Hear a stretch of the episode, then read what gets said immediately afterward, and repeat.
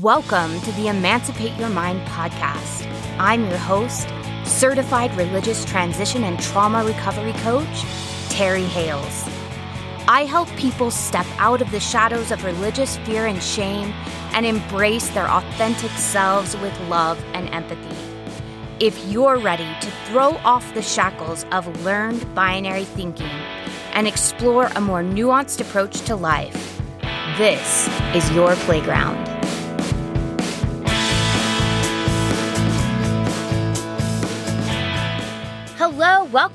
The Emancipate Your Mind podcast. It has been a hot minute and I needed that break so badly. It was so wonderful to actually get to just sit and like soak up the summer sun while I researched because research is fun for me, but also got to go to the pool and like kick off band camp and like driving school with my kids. So it was nice to just be like completely present and do a little bit of self care, like a little self emotional care. And I feel super rejuvenated. It's allowed me to like restructure my whole entire upcoming year. And I'm thrilled to be back. So let's get down to some brass tacks for the next few weeks, we are going to be talking about covert narcissism because there are several of you who said, Hey, loved what you did, where you talked about overt narcissism, where you talked about narcissistic abuse, but you only covered overt or grandiose narcissism. And that doesn't really fit my experience. I'm pretty sure I'm dealing with somebody who has a lot of narcissistic traits, but they are not overt or grandiose at all. And in fact, I think a lot of people who come from highly religious backgrounds, if we have narcissists in our lives, they're usually not overt or grandiose narcissists. They're usually more covert. So we're going to be getting into the three most common types of covert narcissism that shows up in religion over the next couple of weeks. And then we're going to talk about setting boundaries with a narcissist in particular, because setting boundaries with a narcissist is completely different than setting boundaries with someone who is a little bit more emotionally mature or healthy. Before we begin any of that, though, I asked you all on the Emancipate Yourself Facebook group what you most wanted to hear. And one of you said, I really want to know how I can tell if I'm a narcissist or if I'm not a narcissist. This is something that keeps you up at night. This is something that kept me up at night. This is a question I get asked by my clients all of the time. It's a question I get asked on Instagram all of the time. This is a huge concern for those of us who have come from narcissistic families or who have come from narcissistic spousal relationships. But if we're honest with ourselves, any of us who have come from really high demand religions or cults, we were in sort of a narcissistic system. And because it operates that way, we may recognize some narcissistic traits in ourselves when we're talking about this. We might think to ourselves, oh, that sounds familiar, or I've thought that, or I've felt that. And then we might start wondering, am I a narcissist? So when we talk about clinical narcissism, which is an important discussion when healing from past emotional, psychological, and spiritual trauma, many of us recognize some of the traits we're talking about inside of ourselves, especially these next three episodes. I will tell you all, I have recognized parts of all three of the subsets of narcissism we're going to be talking about for the next three weeks. And there was part of me that's like, oh, I had to revisit this again and be like, am I a narcissist? And yes, I do have narcissistic traits.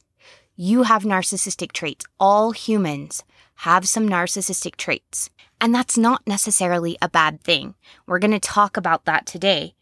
But what will happen is sometimes we recognize some of those narcissistic traits and then we get worried that maybe we're pathological narcissists too. And we're worried that we're narcissists for a few reasons.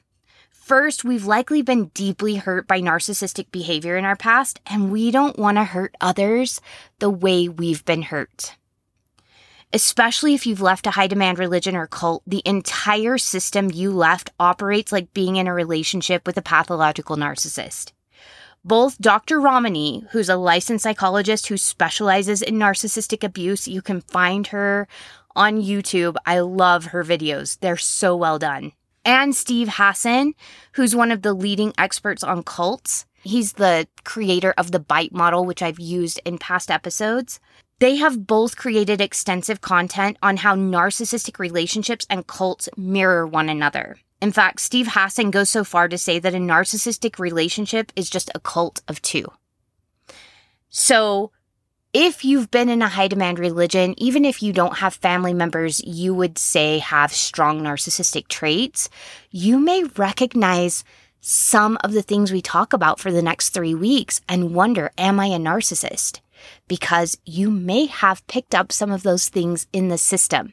You may have picked up some of those patterns and some of those behaviors and some of those beliefs because they were part of the indoctrination process. And you may have exemplified those things because not only were they modeled for you as part of a way to be a good member of the congregation, but they were there for survival as well. Being part of the herd, fitting in, we develop these behaviors as a way to get our needs met emotionally. So if you recognize them, just know it makes sense. You're not a bad person. We're going to talk about this. We're going to bring you a level of comfort and the ability to open up to healing these pieces inside of ourselves. Second, we may worry that we're narcissists because there has been a movement, particularly in the last 10 years, there has been a movement to shame and dehumanize clinical narcissists, and we don't want to be a part of that group. So, as I've been researching this topic for the past year, I've noticed dehumanizing language pop up frequently in reference to people with narcissistic personality disorder. If you type in narcissists are in the Google search bar, watch what comes up as the top suggestions for searches. Some of the top suggestions when I searched were narcissists are evil, monsters, bullies, cruel. The top search when I typed in narcissists deserve, because I just wanted to see what came up, the very first entry was narcissists deserve to die. Dehumanization is all about creating this sense that whoever it is we're dehumanizing doesn't deserve the same kindness, consideration, and empathy that a human would, that they are something other than human. They're a monster, they're evil, they are satanic. And we do that so that we can feel better about harming them. Or in this case, killing them. So the very first entry was narcissists deserve to die. So this is now a life or death thing if you're a narcissist. If you have people believing that narcissists deserve to die, then if you recognize narcissistic traits inside of you, it feels like life or death. And when it feels like life or death, we do whatever we can to protect ourselves and to keep ourselves alive we don't want to be a part of a group that has been labeled monstrous or evil. We definitely don't want others to believe that we deserve to die. Or the next entry that came in was narcissists deserve to be abandoned. Abandonment is also life or death. That is hardwired into our genetics. If we were left out of the group, back in our nomadic days as humans, if we were left out of the group, we were picked off by predators. And so being abandoned meant death. That's why abandonment is such a big issue for so many of us. So it makes sense that we don't want to be a narcissist, that that would be a huge fear for us because A, we don't want to hurt people.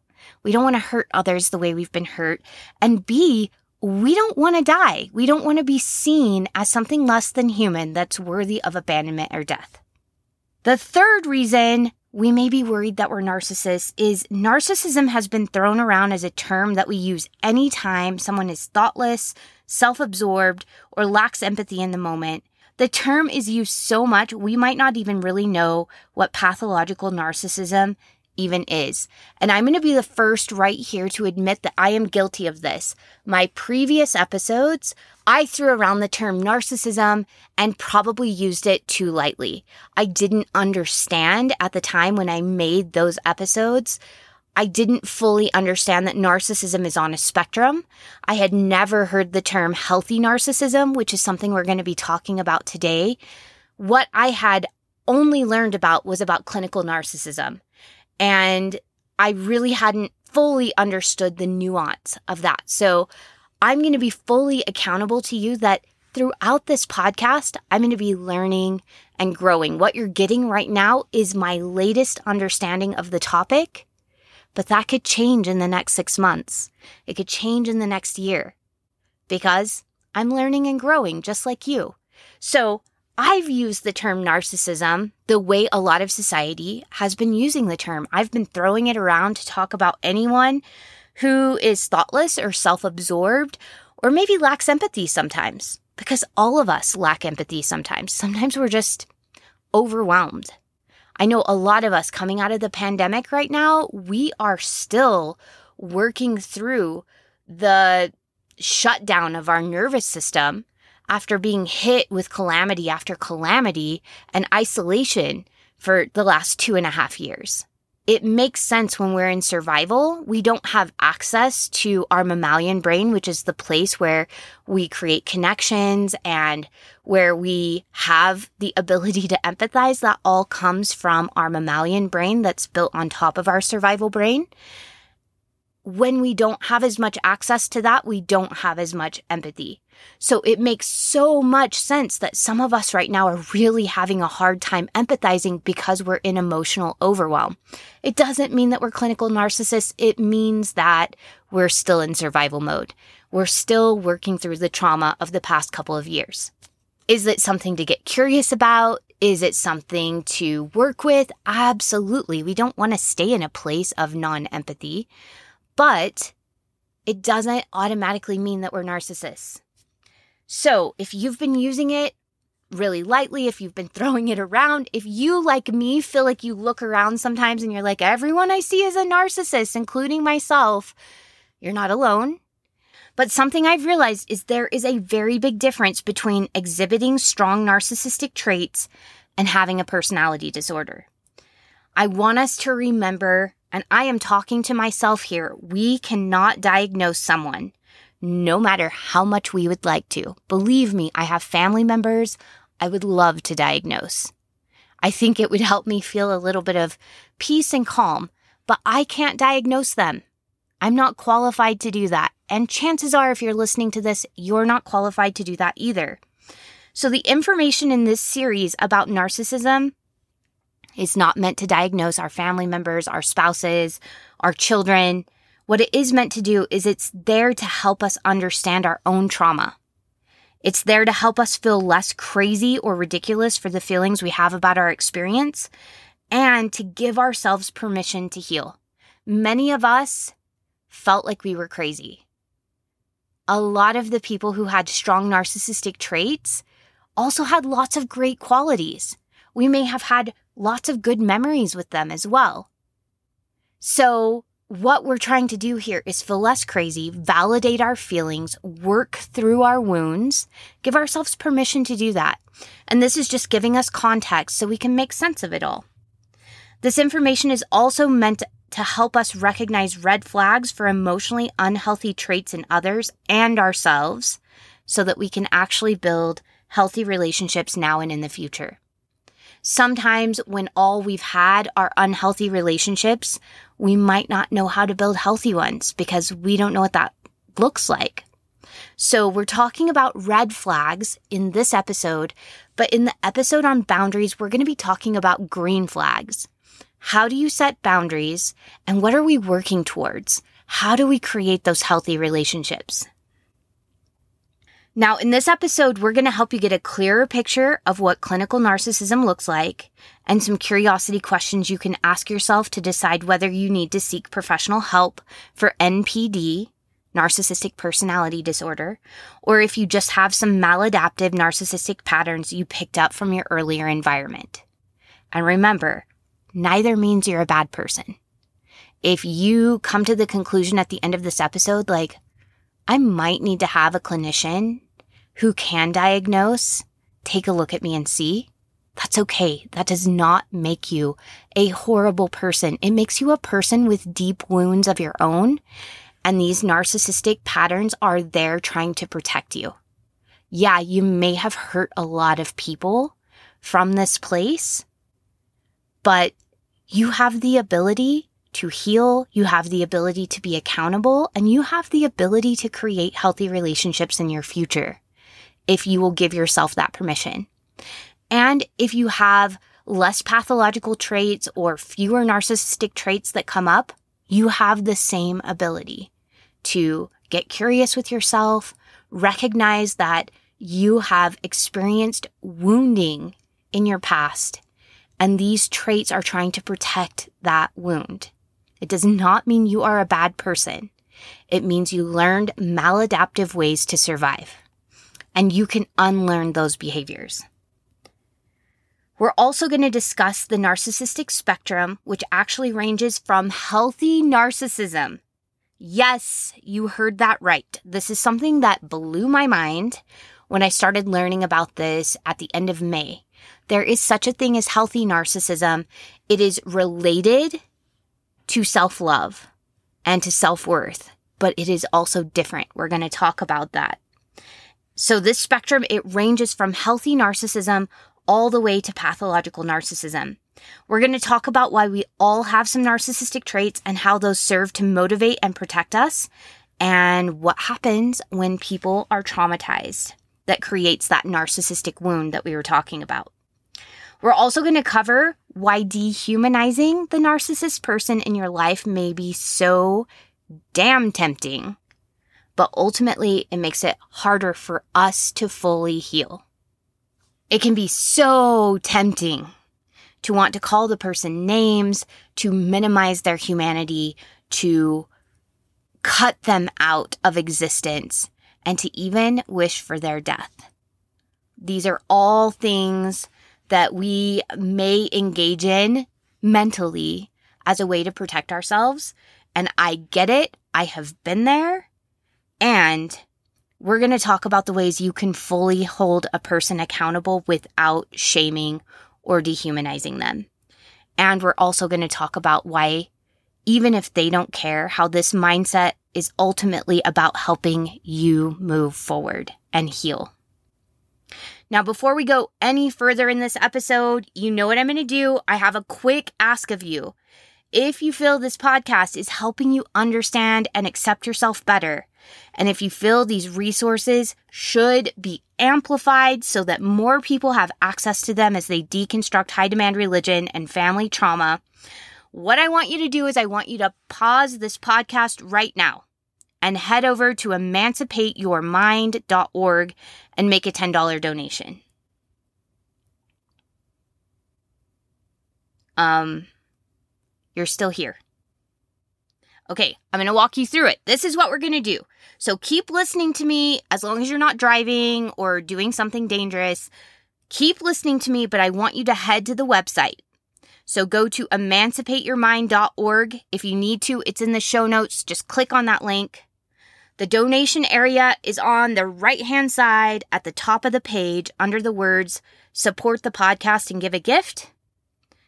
Now, what you're going to do is click the monthly donation button if you'd like to automatically fund the research and the broadcast each month so that we make sure that everyone that is healing from religious trauma, or in this case, narcissistic abuse, has access to the tools and support they need to thrive. Now, aside from the am I a narcissist question, I often get is my mom, dad, or spouse a narcissist? Here are the list of traits that are required to be diagnosed with clinical narcissism. And I want to point out that these traits can either be overt, which is their words and behavior, things that we can see and observe, or they can be covert. So these are the things that might be quietly present in their thinking and beliefs. So overt and covert are two sides of a spectrum as well. Overt is all of the outward stuff we can observe. Covert is all of the internal stuff going on for the person that we can only assume by their behavior, by their words, by the way they act. And let's just make this really clear because we're making assumptions and we're usually making assumptions about a person who might not be emotionally aware or self aware we might get things wrong. We can make our best guess, but because we're not them, we don't actually know what's going on inside of them. Now, all of these traits, or at least the vast majority of them, will be present, whether it's overt or covert, in people with narcissistic personality disorder. And addressing covert narcissism is actually relatively new in the field. There is a lot of research about overt narcissism, but it was only in 2013 that we started addressing in the DSM 5. It was the first time they made allowances for more covert kinds of narcissism. So this is pretty new. This is only a few years old, not even a decade old yet. So grandiosity is probably one of the most common traits for a narcissist. They have an exaggerated sense of self importance. They feel they are superior to others and that they deserve special treatment. And these feelings are often accompanied by fantasies of unlimited success, brilliance, power, beauty, or love. They may also have a belief that because they're special, they can only be understood or can only associate with other special or high status people or institutions. Mm, and I have to tell you while I'm itching to hop right into how this shows up specifically in conjunction with religion, I'm going to hold off for the upcoming episodes. I'm going to specifically talk about each subset of covert narcissism and how high demand religion encourages those traits, nurtures those traits, and creates a beautiful shelter for those traits. But today I want to keep it really general because we've got a lot to cover, and I promise we'll be diving into the deep end soon. So, an excessive need for admiration is the second quality most narcissists have.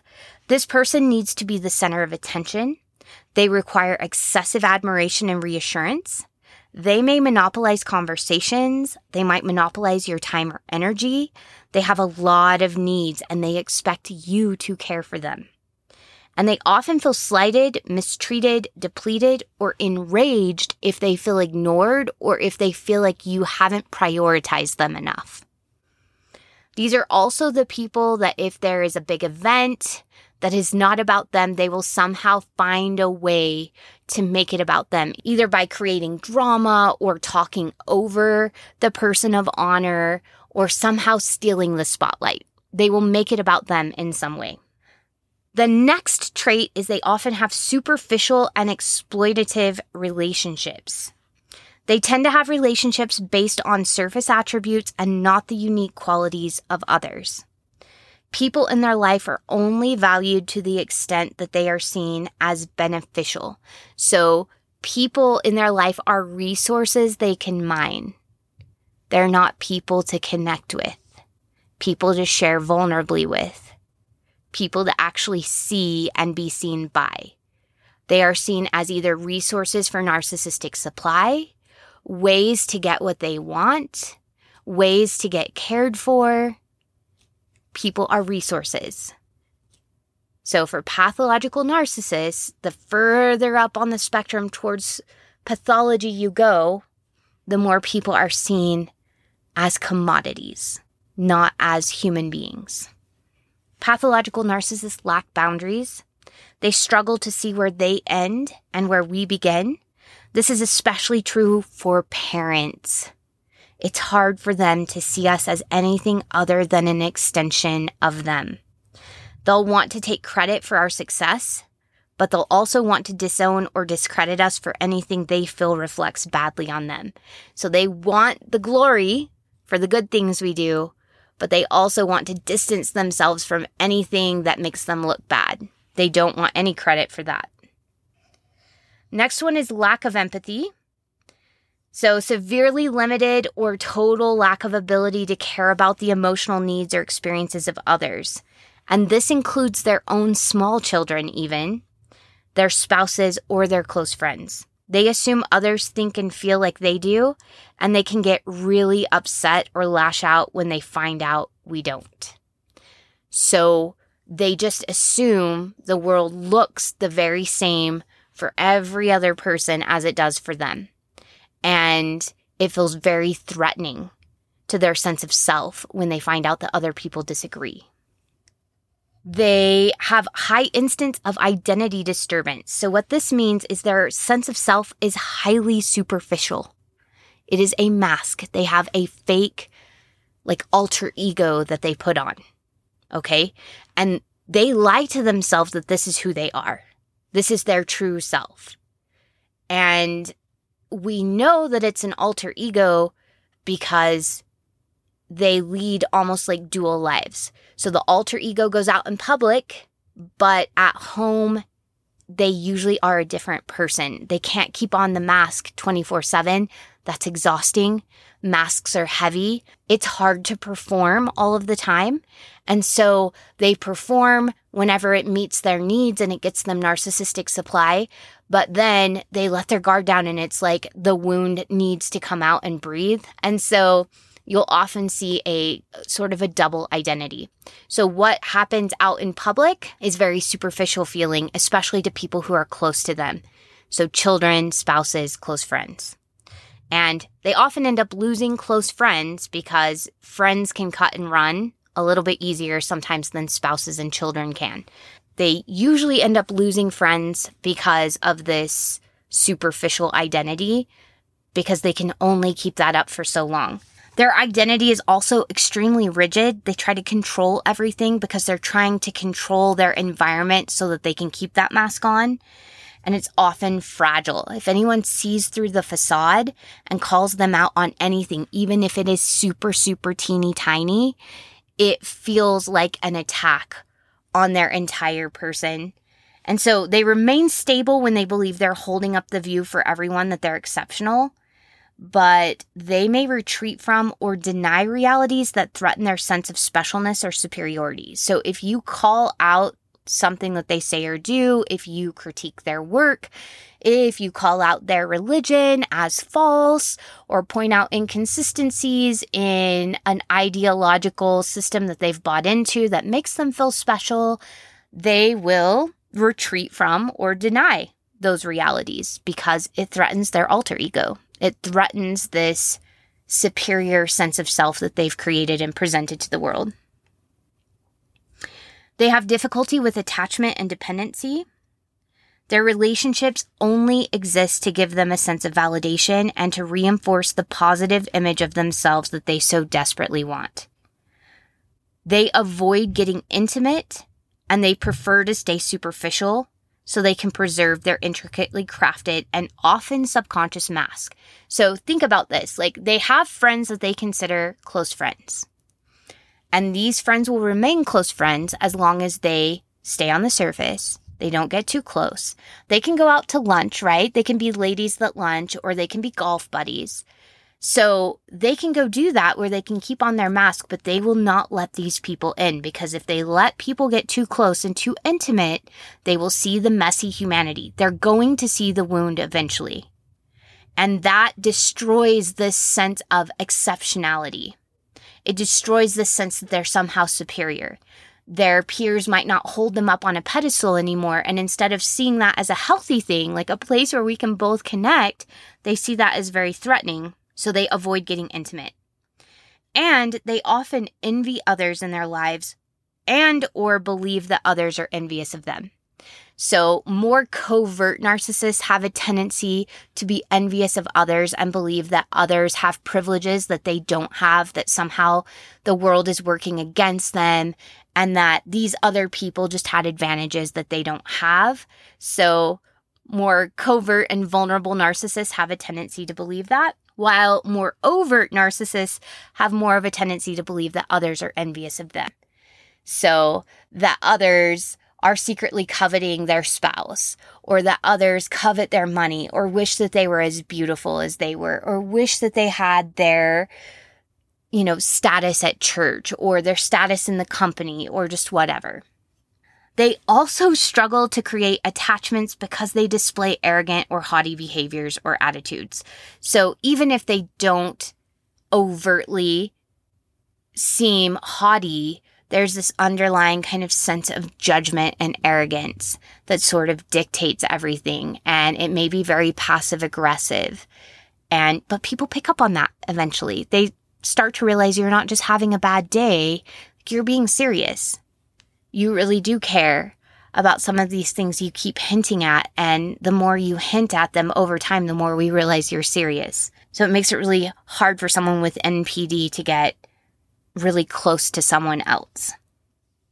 And then last, they engage in splitting. We've talked about this as all or nothing thinking or black and white thinking, but they tend to believe that people are all good or all bad. And they typically, when they're connecting with someone, Remember, they're choosing people that will give them something or benefit them in some way. So when they have a new child, for instance, they may try to set this person up on a pedestal, this child up on a pedestal and make them the golden child. As long as that person, as long as that child plays along, they'll get to keep the golden child role as long as they continue to give the narcissist supply, as long as they, you know, go along with the role that the narcissist has re- assigned them and they stay up on the pedestal, the narcissist is going to see them as all good. They can do no wrong as long as they're playing by the family rules that the narcissist has set. But if they make mistakes or are incapable of playing out this family role that they've been given, they often become the scapegoat, which is the other option where the narcissist puts this person in the garbage and believes that they can do no right. It's usually very binary. Either the person is all good or all bad. There are some instances, and I've talked about this behind the scenes with several of you and with my clients, where maybe you were set up on the on a pedestal at church, but you were in the garbage when it came to academics. Or maybe you were set up on a pedestal for athletics, but you were, you know, put in the garbage can when it came to being a church role model or whatever. So there may have been instances where your parents were super proud of you and felt like you could do no wrong, but other instances where they treated you like you were in the garbage. That's actually a really common dynamic in narcissistic households. Now, I know some of you, after hearing that, are still worried that you're a narcissist. Don't worry, you're not alone. I'm going to give you some questions that come from Kati Morton. She's a licensed marriage and family therapist. I'm going to give you some questions to ask yourself if you're still worried. The first one is Does the thought of being a narcissist make you feel bad for those around you? Are you concerned about how others feel? Are you quick to apologize when you've hurt someone's feelings? If you answered yes to any of these, chances are you're not a pathological narcissist because clinical narcissists lack the ability to empathize. They're so detached from their own emotions because there's so much pain going on inside of them. Their narcissistic wound is so painful that they have dissociated from themselves. And in order for me to empathize with you, I have to be able to connect with something inside of myself that knows that feeling. If I can't connect with something inside of myself that knows that feeling, I can't empathize or guess what you might be feeling. I can't take your perspective because I'm not connected to my own perspective. So if you are concerned about how others are feeling and if you are accountable for your actions, those are things that pathological narcissists are not typically able to do. I know even after all of that, there are still some of you who are concerned. So I'm going to ask a few more questions. Do you see your children, spouse, or friends as extensions of you? Are they representing you? or living your life? Do you often think that other people aren't good enough to associate with you? Do you struggle to apologize? Or do you often feel like the disagreements you have in your life are someone else's fault? And do you struggle to understand someone else's perspective or imagine how someone else might be feeling? So, if you answered yes to any of those, you might have cause for concern, right? You might have reason to go and talk with a professional. Sometimes just having a professional help you see yourself more clearly can give you that self awareness that can be really difficult for people with strong narcissistic traits. And they can remind you that you are worthy. You are worthy and you're capable of change. That these behaviors, these patterns aren't you. They're things you learned. You didn't come into this world with these beliefs and these patterns. You learned them as a way to survive. That doesn't make you a bad person. That makes you a human trying to survive. And that's what our brain was designed to do. We can create safety for ourselves. We can learn new patterns. We can grow and we can get to a healthy place. So, highly recommend if you said yes to those things or if you're still concerned, seek out a professional who can help validate you and help walk you through this process if you do have some strong narcissistic traits to help you work through them, all while helping yourself feel validated and worthy and just able to confront those hard truths. Now, I've said this before in some of my episodes, but I feel like this is one of the biggest keys.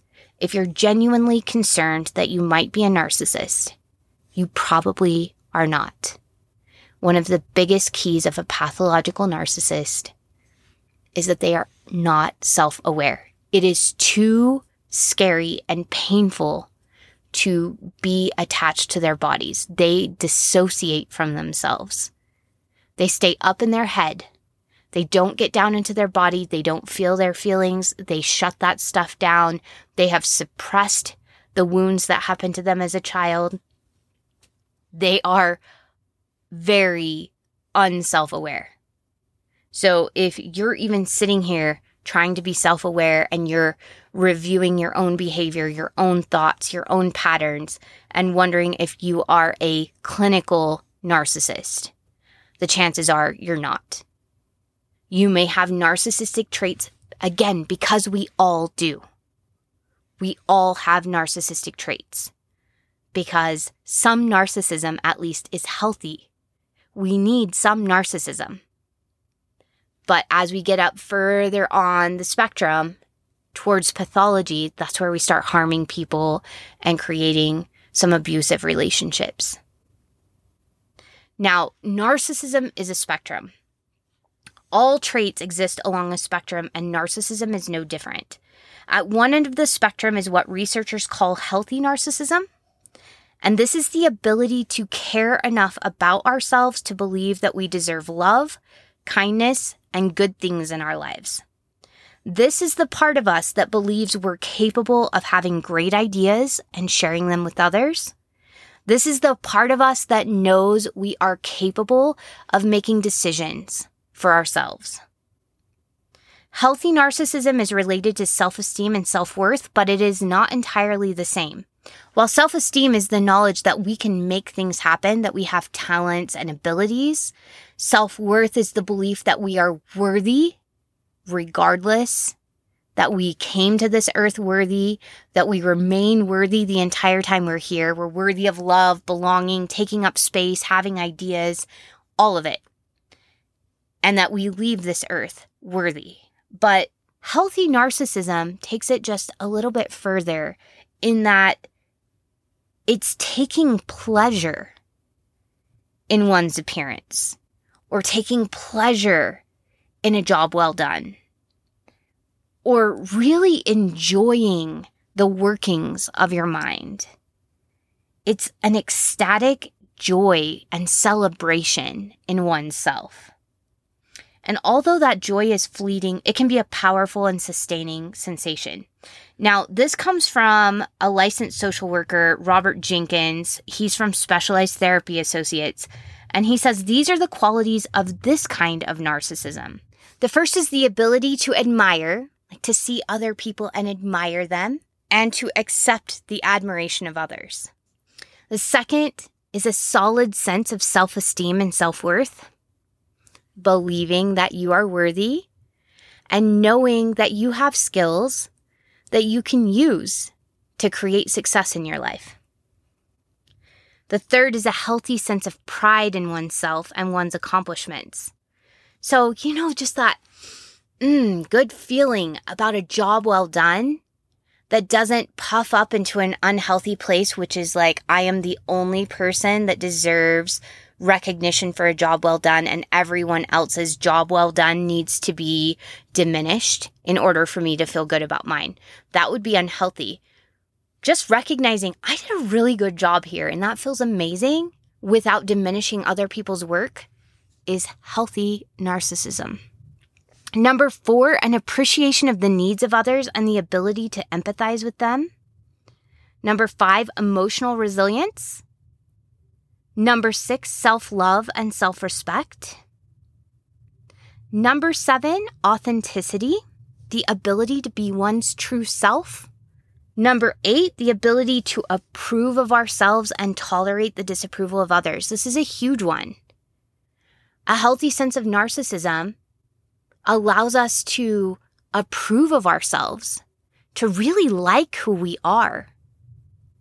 And that allows us to tolerate the disapproval of others because there will be people who don't like us. We just, our personalities will conflict or we just see the world differently, and that's okay. Having this healthy narcissism, this ability to approve of ourselves, allows us to weather that storm. And then number nine, the confidence to have hopes, dreams, ambitions, and belief in one's ability to make a decision that will positively impact one's life. Now, the crazy thing is, is that to the extent we weren't allowed to develop this healthy sense of acceptance and love, a narcissistic wound is created. When we learn to believe we aren't worthy of love or belonging, that we're essentially bad or sinful, that it's not safe to be true to ourselves, that it's not safe to have flaws or make mistakes, that we can't trust ourselves, and that approving of or celebrating ourselves is not okay, our narcissistic traits undergo a Dr. Jekyll and Mr. Hyde transformation to become something scarier and stronger to protect that wounded part of ourselves.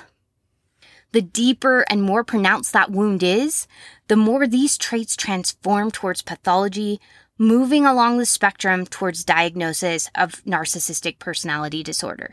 So when you're in a relationship with a person with NPD or even a person with strong subclinical narcissistic traits, you're in a relationship with a person who has deep emotional wounds about their worthiness and their right to exist and take up space.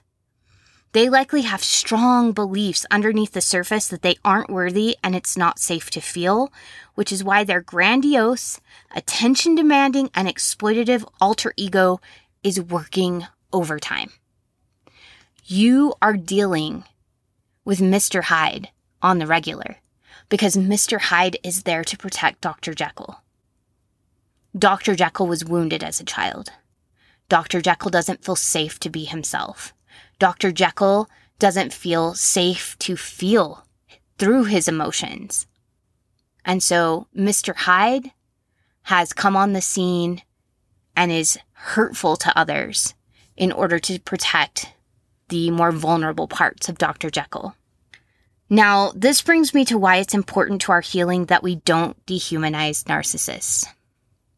If you've been in a relationship with a narcissist, you were likely deeply, deeply hurt by their inability to consider your feelings, allow you to be an individual, and allow you to bloom and succeed. You are likely angry and disgusted with their behavior. You likely need space, perhaps lots of space, to find yourself under the emotionally abusive rubble and begin to give yourself love, kindness, and an empathic ear. Because we were likely in codependent relationships with the narcissist in our lives, We believed our role was to caretake their emotions and their fragile ego. In fact, we had to do that for survival. We may have been told we were selfish for having needs of our own. We may have been told we were disloyal or weak or bad for needing to set boundaries. When we feel like what we need to do to protect ourselves goes against our empathic nature to care for and protect others, and when we feel like protecting ourselves is actively harming someone else, what we do is we short circuit our empathy by dehumanizing the person we need to separate from. That's the tendency. And the reason for this is because dehumanizing has been shown as a really effective way for us to get around our hardwiring to be empathic to other humans. Basically, the thinking is, is if the thing that we're hurting isn't human, then we're able to justify hurting it. But here's the problem. We still know that that person is a person. We're still aware of that. They may be a person that has caused us a lot of hurt, but by shaming and dehumanizing them, we actually stunt our own ability to heal and go on to create healthy relationships. When we shame others for their behavior, even if that behavior was horrific, we effectively shame ourselves when we exhibit any behavior that is similar. And I'm going to tell you right now if you were raised with parents who had strong narcissistic traits, you picked up some of those traits to survive in childhood. If you were raised in a highly narcissistic organization, you picked up traits to survive. So when we dehumanize these people that caused us harm, that created childhood trauma, that created deep wounds for us, when we dehumanize those people, we effectively dehumanize those parts of ourselves. When others are monsters, evil, or bullies for exhibiting narcissistic traits, we make it less likely that we can get curious with the narcissistic traits inside of ourselves. The ones we all have to one extent or another and the unhealthy patterns we likely developed as a way to survive in our relationship with the narcissist. So if we aren't using dehumanizing language, how do we express our anger, our disgust, and our desire for healthy changes? While people aren't toxic, monstrous, or evil, and I know that that is an unpopular opinion in today's cancel culture. We want to call people toxic. We want to call people monsters. We want to call people evil because we feel really scared and uncertain. And there are a lot of crazy coping patterns happening out there. There's a lot of crazy behavior out there that is not okay. But while people aren't toxic, monstrous, or evil, behavior absolutely can be. Call the behaviors what they are. Behaviors can be hateful, greedy, violent, abusive, even monstrous absolutely hold people accountable for their behavior. Calling out behavior, for example, what you did to me was abusive, or how you belittled and shamed me was monstrous, gives them room to be a human that is separate from the behavior that needs to change. So, an example would be like, you are abusive, or you are a monster. That's a statement of identity.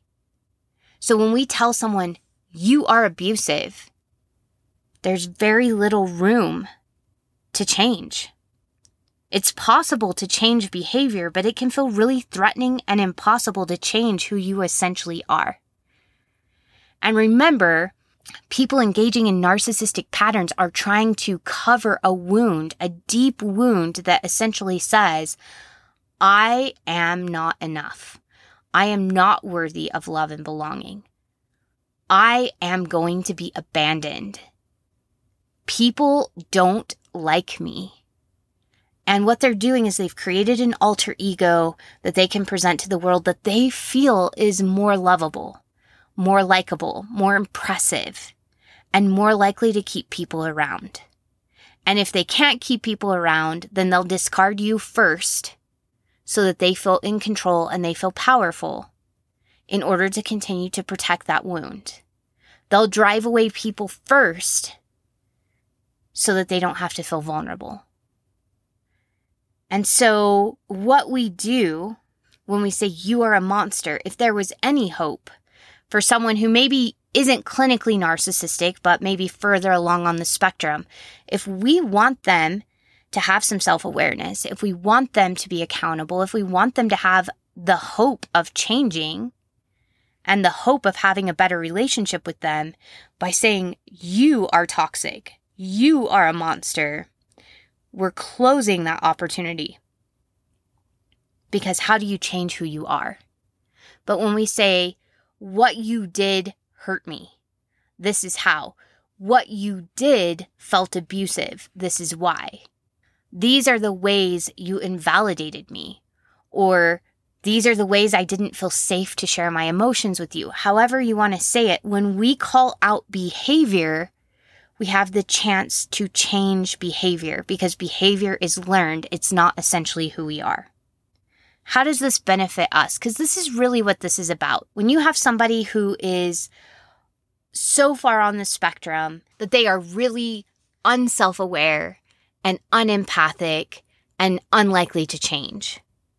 How does this benefit us by calling out behavior instead of dehumanizing others? So, while a person further on the scale of pathology likely won't be willing or capable of getting curious with their maladaptive behaviors, remember the further on the spectrum they are, the less self awareness there is.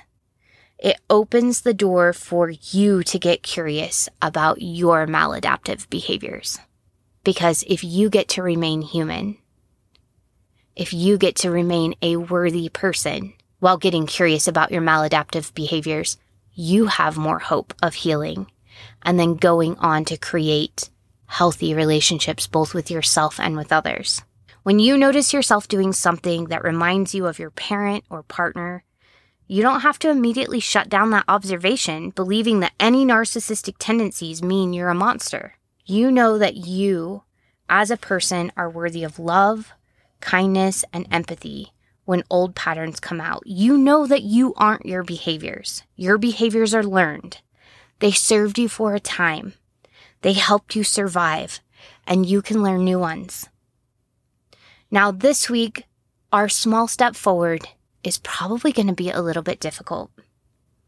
If you've been worried about being a narcissist, I'd like you to take a piece of paper and list the behavior or belief, singular or plural. If you have multiple behaviors or multiple beliefs that you're aware of, write them all down, but place those on a piece of paper.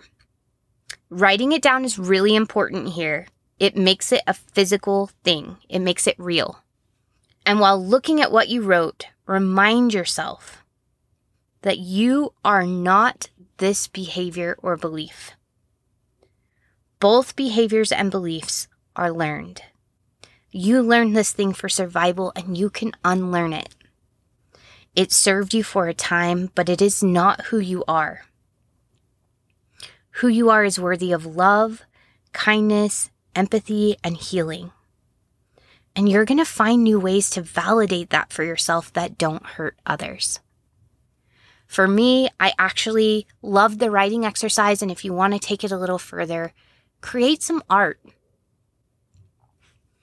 I'm not a fantastic paint or drawing artist. I love photography, but I created a piece of art of me from the back and I was holding a piece of luggage because that's what these patterns are. They're a piece of luggage. Reminding myself that this pattern is simply a piece of baggage I picked up from my childhood and that I can learn to set it down and I can learn to pick up something new.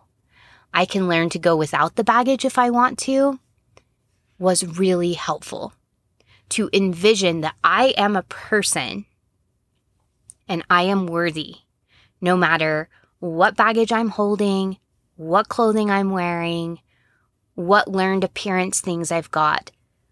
I, the person, am worthy. And I might have some baggage, but I can learn to unpack the baggage. I can learn to set down the baggage. I can learn to lighten my load. And you can too. Thank you so much for joining me again after this two week break. I have loved getting to talk with you today, and I look forward to the next several weeks talking about the different kinds of covert narcissism that show up in high demand religion and even mainstream religion sort of serves these kind of narcissistic tendencies as well. We're going to talk about what it looks like in real time, what it might look like in your family or your friendships, or what it might have looked like for old you, because I definitely recognized old me in some of these patterns, and then how we can begin to move forward. I can't wait to have these discussions with you, and I look forward to seeing you next Sunday.